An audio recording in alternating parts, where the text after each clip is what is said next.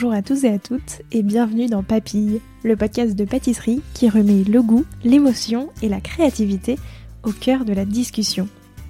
Je suis Léa Reverdy, amatrice et passionnée de pâtisserie. Et cette année pour Noël, j'ai décidé, pendant tout le mois de décembre, de vous proposer un format un peu spécial, un calendrier de l'Avent en podcast. Alors, comme tout bon calendrier de l'Avent, je vous donne rendez-vous chaque jour pour découvrir une nouvelle tradition hivernale, une histoire de dessert de Noël ou encore l'histoire de la bûche d'un pâtissier ou d'une pâtissière. Et bien sûr plusieurs autres surprises audio à écouter tous les matins. Un seul objectif, vous faire voyager jusqu'à Noël et vous inspirer vos meilleures recettes sucrées pour les fêtes. J'espère que ça vous plaira et je vous souhaite une très bonne écoute. Le pudding anglais, ça vous parle? Un dôme brun foncé et un épais fourrage de fruits secs, le pudding anglais ne fait pas toujours rêver nos papilles françaises.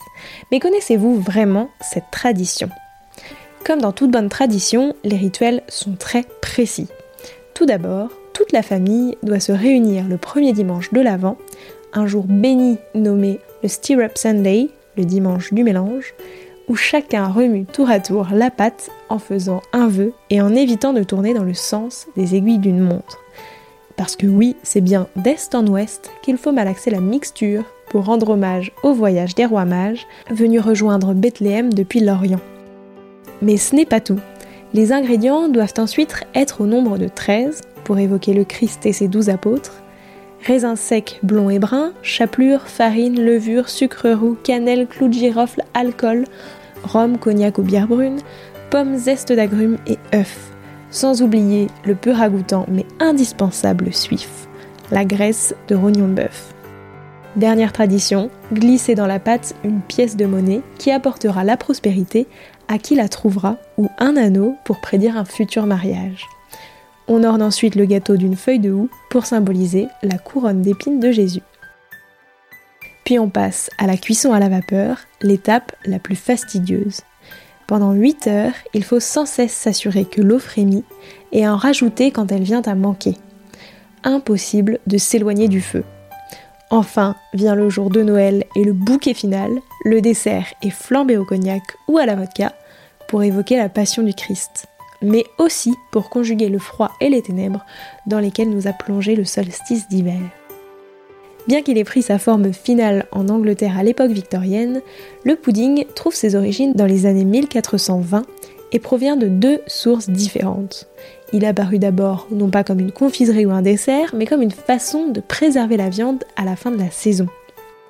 À cause des pénuries de fourrage, le bétail était en surplus et donc abattu en automne.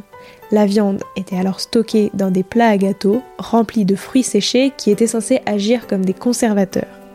Les grandes tartes de viande hachée ainsi obtenues pouvaient ensuite être utilisées pour nourrir une bonne quantité de personnes, notamment en période de fête. Au XIIIe siècle, non, au XVIIIe siècle, les techniques de conservation de la viande ayant évolué, les ingrédients salés de la tarte à la viande hachée et du plum pudding ont diminué et les ingrédients sucrés ont augmenté. Il a ensuite été officiellement sacré dessert de Noël en 1714 par le roi Georges Ier, et la recette s'inspirait de deux ingénieuses recettes paysannes, les mince pies, tourte avec deux ingrédients hachés, qui mêlaient viande, fruits secs, alcool, aromates, euh, de rognon, etc.